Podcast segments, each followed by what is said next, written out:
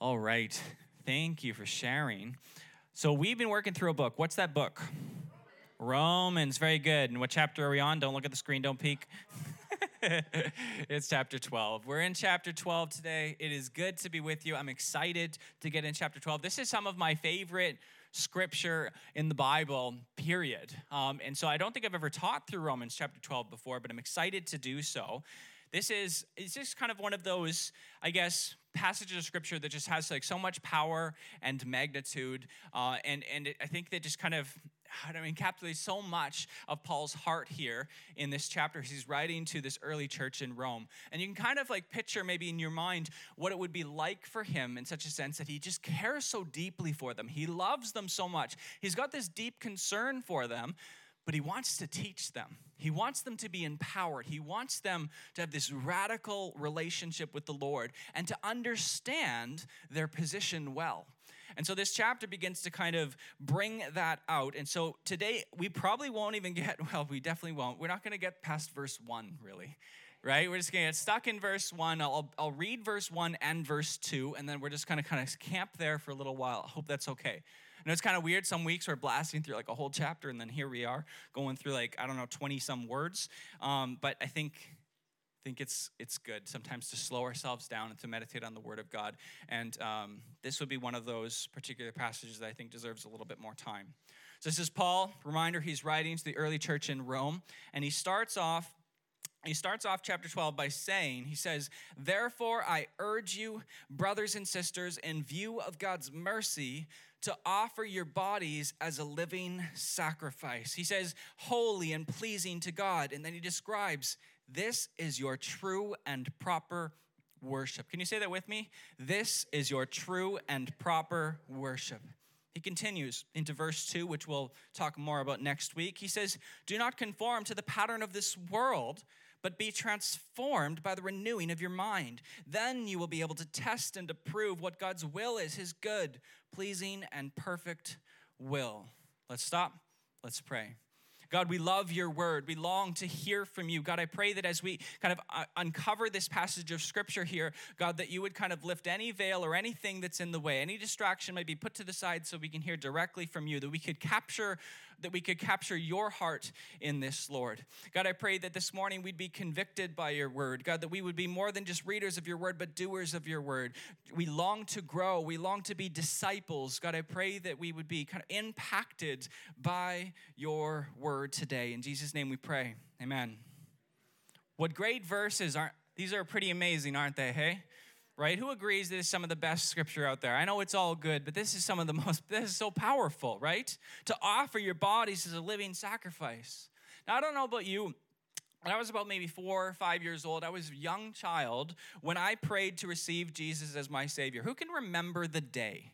that you accepted Jesus as your Lord and Savior. See, I can't necessarily remember that day because I was so young. It was just a part of who I was. I kind of remember actually finding out that not everyone was a Christian and that was that was kind of news to me right? I even remember at one point i was i grew up in a pretty charismatic church. I kind of thought that everyone had two languages right? I thought everyone spoke in tongues right? And i was like oh really? I thought that that's just what happened right? And so it was like a young age for me when i when i got to know jesus as my savior. And then when i was 16 years old and i've talked a little bit about this that was kind of when i first began to hear god's call and his voice on my life and he began to kind of explain to me that there was a purpose for my life in ministry and that was really neat. And so it began to change some of some of my life in that season of knowing that I was called. But it wasn't until years later maybe 21 years old before I got around to inviting him to be my lord. And this is a phenomena that I believe can kind of happen with many Christians. We come to a place in our lives where we recognize our need for a savior we recognize our sin. We know that our sin has separated us from God, and we make the choice to do something about it. We say, I need a Savior, and Jesus, I invite you into my heart to be my Savior, right? Most of you raised your hand, you remember the day. And that's good, that's great, that's wonderful, it's amazing. But many times, in the case of, as in the case of myself, and maybe for some of you as well, there's a period of time where we live that life of Jesus as Savior, but we've not yet invited Him to be the Lord of our lives. Do you know what I mean? We see that there's like a little bit of a difference. We've not yet invited him to be the Lord of our lives, meaning that we've not yet given him kind of the freedom in our lives to call the shots. Right? In other words, we've still got our hands firmly on the steering wheel. I've used that illustration a lot. We've got our hands firmly on the steering wheel of our own lives. And that was my life between the ages of about four or five, all the way till being about 21 years old. I prayed, but I didn't necessarily pray for direction right? I didn't pray for wisdom. I didn't pray over my life decisions. What I what I usually would do is in the last about 15 seconds of the day, I would pray to God and I would thank him. And it was a genuine prayer. I would thank him that I was saved. I don't know about you, but I was so captivated at a very young age that God would send his son to die on the cross for my sins. That meant something to me. And I, I grasped that and I was thankful, so thankful but at just 10, 15 seconds before I went to sleep, I was like, Thank you, Lord.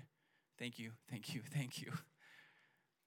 But I was just thankful. That was kind of the extent of it.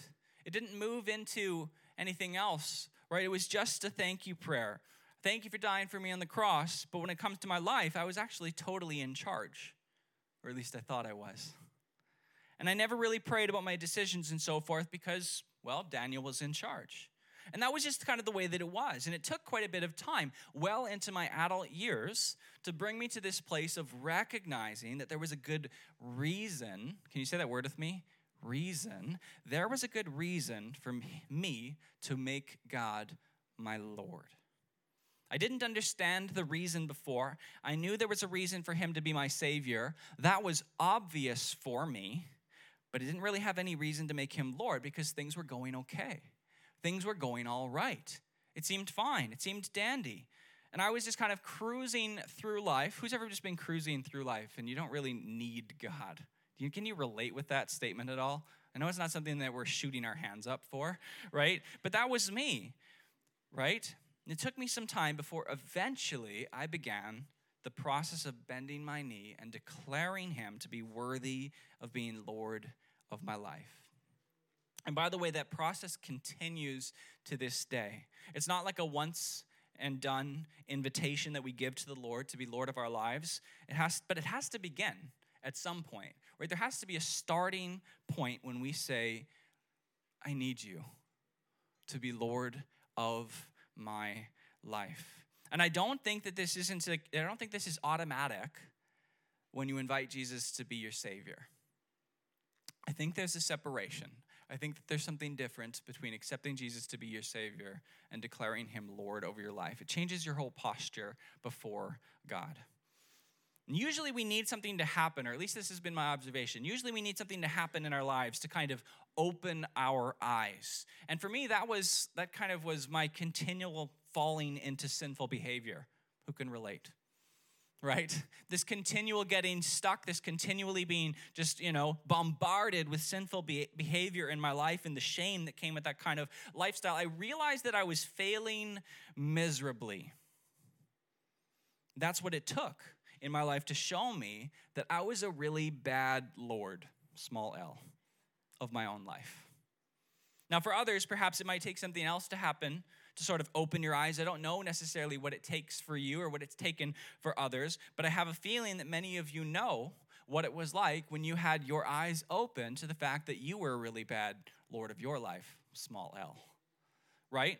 And perhaps maybe you're in this moment or this season of life where you feel as though your eyes are currently being opened in this chapter of your life and you're realizing the need for him to be more than just your savior but also the lord of your life. And I wish that this could have happened by me just reading the Bible, right? I wish that I could have just read the Bible and seen all the reasons that Scripture gives for making him Lord. I wish that I could have noticed and then kind of said to myself, well, wow, he deserves inevitably to be Lord of my life. So I'm going to make him Lord. I wish that's kind of how it went. But it took like a two by four across the head for me to figure that out, to get my attention to really draw out of me this deception that I was somehow worthy of leading my own life and calling the shots in my own life. And so, what's interesting is there's actually plenty of scripture, there's plenty in the Bible that shows us that crowning Jesus as Lord of your life is a good thing to do. I mean, it's all over. But you know how it goes? We see them, but we don't hear them. Right? Or perhaps maybe you have heard it, but you didn't really hear it. It's kind of like when you're being explained the rules, right? You heard them, but they just didn't, you didn't really hear them. You didn't absorb them. And there's these scriptures that I had heard, that I knew of, I'd had memorized some of them, but yet they hadn't penetrated my heart to the point of me saying, I'm going to make you my Lord. I submit to you. We're happy making him Savior. Jesus, I'm so thankful you're my Savior, but I'm going to live my life my way. It takes an act of the will to make Jesus your Savior. Can we agree on that? Right? It t- definitely takes an act of the will to make Jesus your Savior, but it also takes an act of the will to make Jesus your Lord. Right? You first have to realize that you need Him as your Savior before you can make Him your Savior. Then later, you also have to realize that you need Him as your Lord before you can make Him your Lord. We need to come to this place of recognition and say, I need this. I need you, Lord.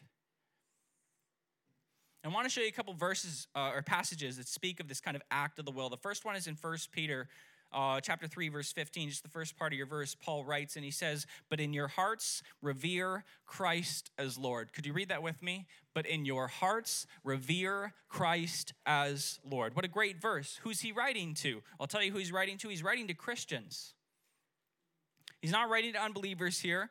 What does he say to Christians? He's like, in your hearts, make sure that Jesus is Lord. Make sure you've set him apart as Lord. And this message is to Christians. Isn't that amazing? Let me show you another one. James chapter 4, verse 7. Again, the first part of your verse. He says, Submit yourselves then to God. Say that with me. Submit yourselves then to God. Church, this is what it means to make him your Lord. It's an act of submission, submitting your will, submitting your wants, submitting your desires, and your very life to him as Lord. And again, James is writing here to believers, not to unbelievers. And that's key. To those believers, he says, submit yourselves then to God. So this means that there's biblical proof. There's biblical proof to show us that it's an act of the will that, that we as Christians here have to kind of go through in order to make him our Savior and then to make him our Lord. It's an act of the will. Which leads me to ask the obvious question Have you discovered a reason to make him Lord? And I'll pause on that for a moment because I think this is a question that we as Christians need to be asking ourselves continually. For some of you, you might be reading this and you're like, that's kind of the, oh, can we get a slide for that? Slide five. Have you discovered a reason to make him Lord? For some of us, this is maybe the first time that we've really kind of thought about that. Like, what's a reason? What's the reason I've decided to make him my Lord? And for some of us, we're like, I've embraced this reason so many times, Daniel. Here's my list. Do, do, do, do. Right? I'd encourage you to think this through on a regular basis. I know why I made him my Savior. That's pretty obvious because I know about how sinful I am, right? I, I learned pretty quickly the importance of him as my Savior. And those 15 seconds before bed, that prayer was sincere. Thank you for being my Savior. But at what point in your life, if yet, have you found a reason for making him your Lord?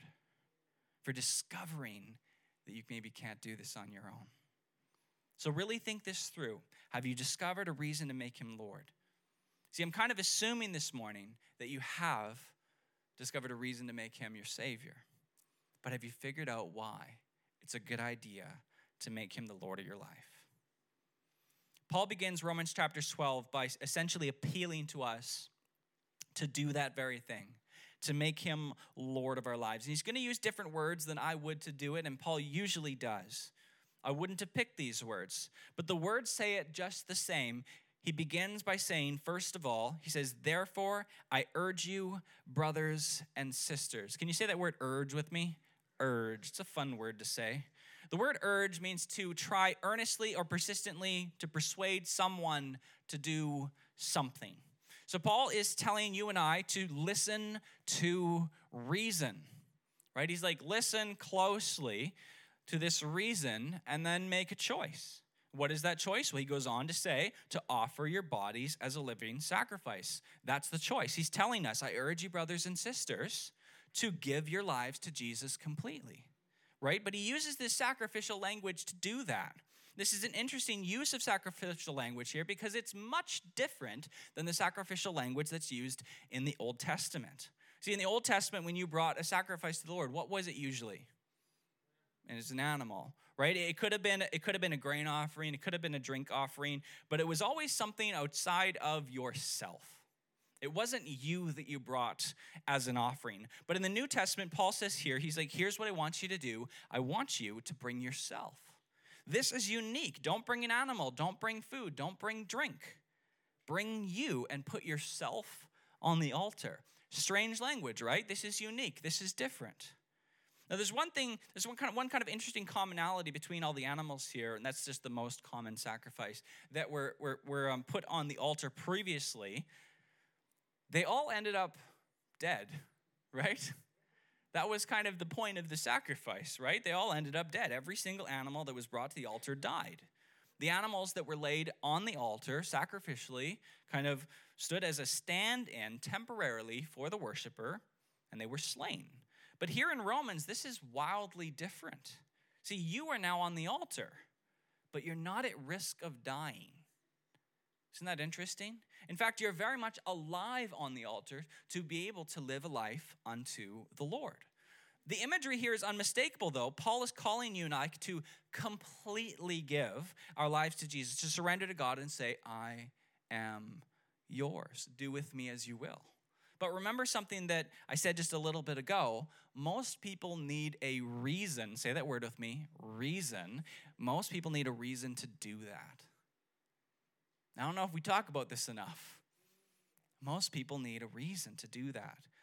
And if you don't really feel like you have a reason, well, then you're probably not going to do it. Right? I mean, Paul can say all day long that he urges us to give our lives unto the Lord, to his total lordship. But if you don't see a reason to do that, you're going to kind of go, okay, thanks, but no thanks, right? And then just kind of move on in life. In church, I've seen this happen where people embrace the gospel, they embrace the good news, and they just don't see the reason Sometimes they don't even see the reason to submit themselves to Him as a Savior. But I've seen Christians in many examples not see the reason to submit to Him as Lord. And I'm sure that some of you have seen this too, perhaps many. We hear all kinds of things in the Word of God, but we don't necessarily always have a bucket to put it in. There's no place to really file that in our lives. Where do you file this challenge to give your life to Jesus? Well, it's got to be filed under the reason right? That's how we work.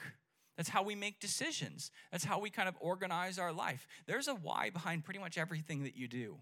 Sometimes we're confused of the why. I was talking to Joanne earlier and I was like, why was I walking down the stairs? right? I, said, I don't know exactly why. There was a reason. It was probably a good one, right? But we do things for a reason. So, where do you file this challenge to give your life to Jesus? You file it under that reason. So, again, have you discovered a reason to make him Lord? If you haven't, take notice this morning. The author of the letter here of Romans, Paul, is going to give us several reasons from the Word of God. Look again with verse 1 for me. This is as far as we're going to get today, right? Look at that word urge. The second word, or pardon me, not just the word urge, the second word we're going to look at is therefore. Can you say that word with me? Therefore, right? He starts off by saying, therefore. Now, therefore is a connecting word, isn't it? Right? It connects a current statement with past information. Right? And the current statement is give your life to the Lord, right? Surrender to his lordship. In other in, in the words of offer your bodies as a living sacrifice. Can you say that with me? offer your bodies as a living sacrifice. But the previous thing that this new idea is being connected to is what? Well, it's the previous 11 chapters right? What Paul has been writing up to this point is now what's being kind of connected to this new thought here in Romans, right? So it's like chapter 1, 2, 3, all the way through 11. And then Paul's like, therefore, right? therefore, based on what was just said, right? It's a letter. It wasn't, it wasn't divided up into chapter one, two, three, four, right? The same way that I read a letter to someone, I don't divide it as one, two, three, four in chapters or something. Maybe you do. That's strange. Paul didn't do that, right? We did that. We broke the Bible up into verses and, and, and chapters thereafter, which has been great. It's helpful for organizing and being able to find scripture uh, and organizing ideas and thoughts, but that's not how this letter was constructed. So when he says, therefore, he's talking about what he said prior not just chapter 11 though. The whole the whole of it. Therefore. Right? When you see the word therefore, you have to stop and ask yourself, what is it therefore? Right? He says, Give your lives to God, offer your bodies as a living sacrifice. Do you remember some of the reasons that he brought up in the 11 chapters prior? Do you remember some of the teaching? Perhaps for some of you, there's like, yeah, chapter six really stood out to me, or you're like, chapter one is still ringing in my ears, right? And maybe you're joining us today and you missed some of the kind of all, all of those chapters, and you're like, I don't know the reasons. So I'll tell you some of the reasons. I'll tell you some of the reasons here that he says that we should give our lives completely to the Lord. Here's a good reason. It says, because you're now free from the penalty of sin. It's a pretty good reason, right? Secondly, because you're free from the power of sin right? Not just the penalty, but also the power to control your life. Here's something else he said to us because you're now indwelt by the Holy Spirit, right? You should give your life to the Lord because you're now sons and daughters by adoption. I could probably stop there, but I'll keep going. You should also give your life to the Lord because you're now eternally linked with Christ. How about this? Because you are the elect of God, predestined to be conformed into the image of his Son or because you are beyond all possibility of condemnation. Remember that? Here's another one because no charge can be laid against you that God will entertain. And this, because there's nothing that can separate you from the love of God in Christ Jesus. Can you read that last one with me? Because there's nothing that can separate you from the love of God in Christ Jesus. See, what Paul is saying, he's saying in light of all of these statements that he's made through Romans chapters 1 all through all the way through 11, Paul urges the early church in Rome to give their lives to God. To give their lives to Jesus, to surrender to Him. And he says, offer yourself as a living sacrifice. And then, without missing a peak, Paul, beat, Paul kind of goes on in this very verse to give us two more reasons as to why we should lay down our lives. And they're really important. The first one he says is it's holy and pleasing to God. Say that with me. It's holy and pleasing to God. And then the second thing he tells us is this is your true and proper worship. Say that with me. This is your true and proper worship. So, what does it mean when Paul says that laying down your life for God is holy and pleasing to God? That's an important question for us to ask, right? How interesting of him to describe it as such. Holy simply means set apart, it means it's special, right? Your life is special for a purpose. Let me say that again. Your life is special for a purpose. And when you give it to God, he says it's a holy thing. But it's also this, it's also pleasing. Cute. It's also pleasing. Your life given to God is pleasing to God, meaning that it's acceptable. Right? Before service here, we were taking some time to do some pre service prayer, and, and, Gwen used some of this language in her prayer about our, our, our sacrifice being acceptable to Him. Your life is an acceptable sacrifice to God.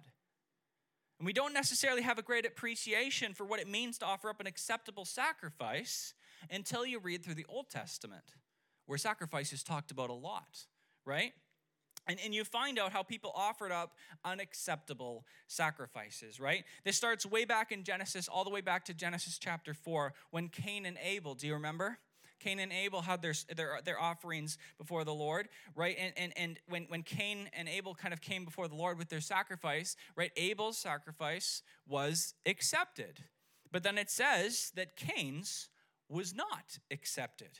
And then as you read through the history of Israel, you'll find that many times throughout the course of their history where God said, I don't accept your sacrifices. And he would explain why. He said, because they weren't they were doing it as a religious practice, that their hearts weren't in it. They weren't truly worshiping God. They weren't living their lives for God, and therefore, their sacrifice was then unacceptable. Does that make any sense? Are you tracking with me a little bit? Right? So, when you understand what the Old Testament says about acceptable versus unacceptable sacrifice, the statement here in Romans gains a lot more meaning for you and I. When you offer yourself as a living sacrifice, it's holy, it's also acceptable, or if you will, pleasing to God. Why is it acceptable though? What made it acceptable? You may be thinking, what about me is acceptable? What about me is pleasing to God? Let me show you an explanation or I guess an answer to that. 1 Peter chapter 2 verses 4 to 5 says, "As you come to him the living stone, rejected by humans but chosen by God and precious to him." Who's that? It's Jesus. You also, like living stones, are being built into a spiritual house to be a holy priesthood, offering spiritual sacrifices acceptable to God. And then those last three words, through Jesus Christ. Say those with me.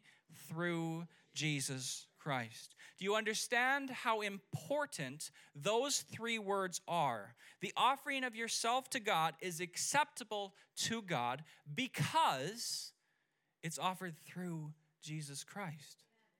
And that means that's through his blood, through his sacrifice on the cross. We need to understand this. You need to understand that an unbeliever or somebody who has not received Christ as their Savior cannot offer themselves to God because their offering is unacceptable.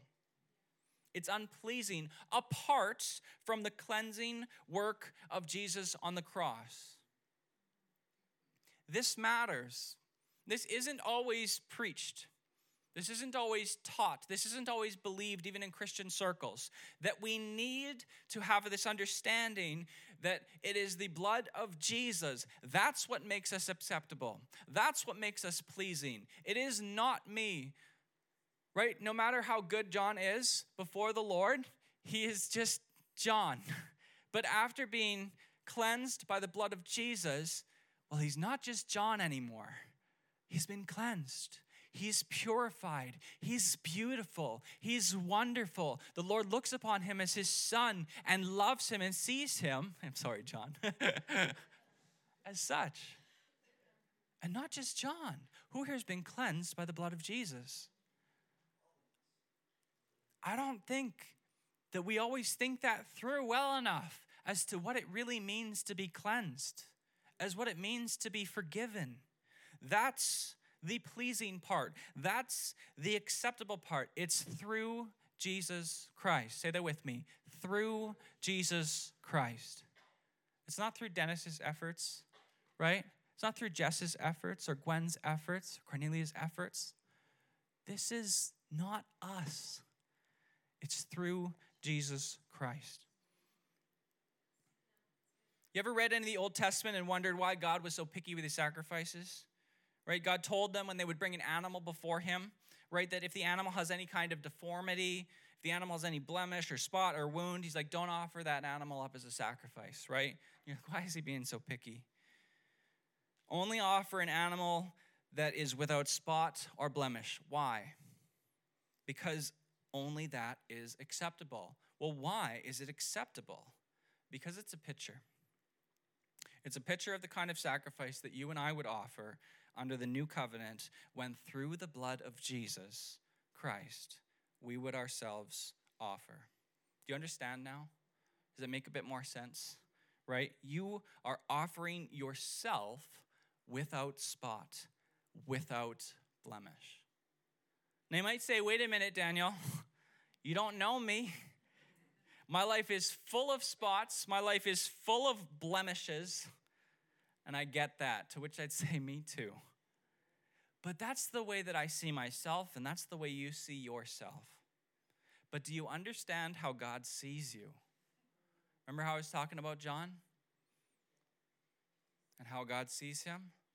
God sees you very differently than you see yourself, and that is through Jesus Christ.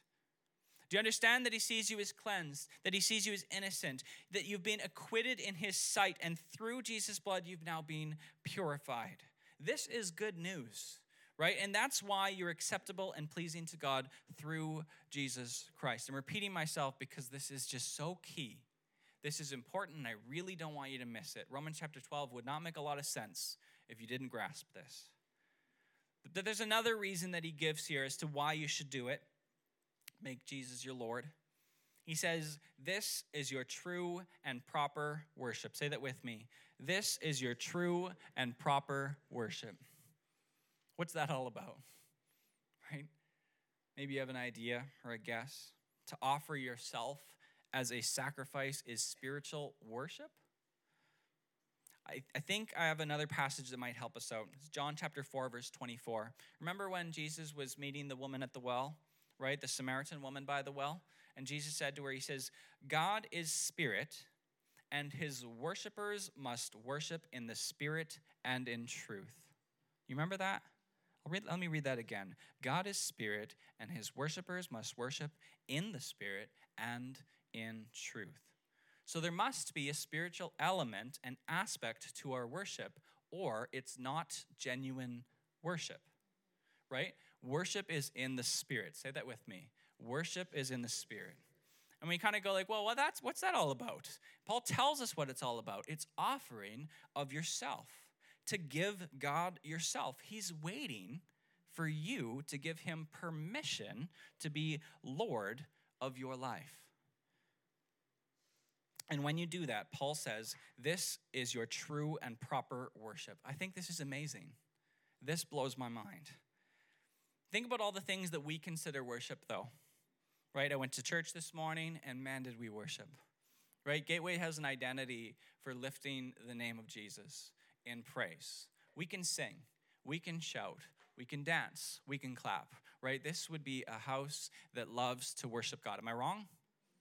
No, this, this is that place, and one of many, thank God.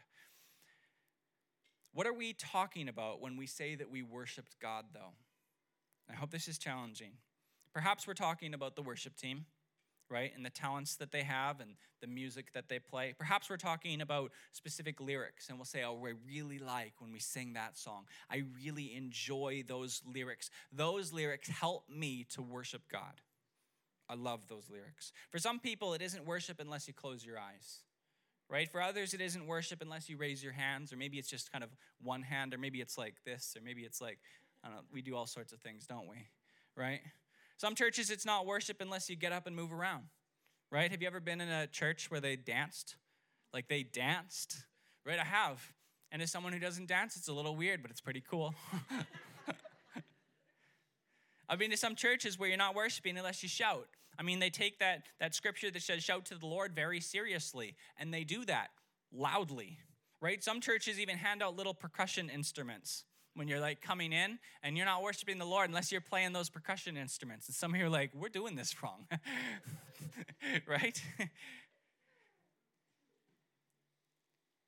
People come up with all kinds of stuff, hey? Be like, hey, if you don't fall down on the ground during the song service, well, you haven't worshiped God, right? You haven't burst into laughter, oh, you haven't worshiped God, right? Your body isn't shaking and moving, oh, you haven't worshiped God, right? And there's all these things that we've attached. But I've only looked at one side of the equation. If we cross the bridge, some people haven't worshiped God unless they're in a quiet, dark place on their own. It's still. Some people haven't worshiped God unless they've sung a hymn, right? Some people haven't worshiped God unless they previously knew the lyrics to the song, right? Some people haven't worshiped God if they haven't taken communion. Some people haven't worshiped God if there wasn't candles present. Some people haven't worshiped God unless there was a cross present like a depiction of a cross. Guess what, church? None of that is worship. None of it. They're vehicles that we use to worship. Music is not worship. If it was, then Taylor Swift would be worshiping God, right? If it was, then the Super Bowl halftime show would be praise to God, right? Music is a vehicle that can be used for worship, and a wonderful vehicle at that. A beautiful one that we hold to dearly. Right? You can come to church, you can sing the songs, you can raise your hands, you can close your eyes, you can shout, you can dance, you can jump, and you can fall down on the ground, and you have not worshiped God. That can happen because worship at its core is spiritual. It's not fleshly. It's not carnal. It's not something that you can hear. It's not something that you can touch. It's not something you can see. It happens in here. Are you with me? Are you following? And Paul tells you that your spiritual worship is when you invite Jesus Christ to be the Lord of your life. I give myself to you. That is spiritual worship.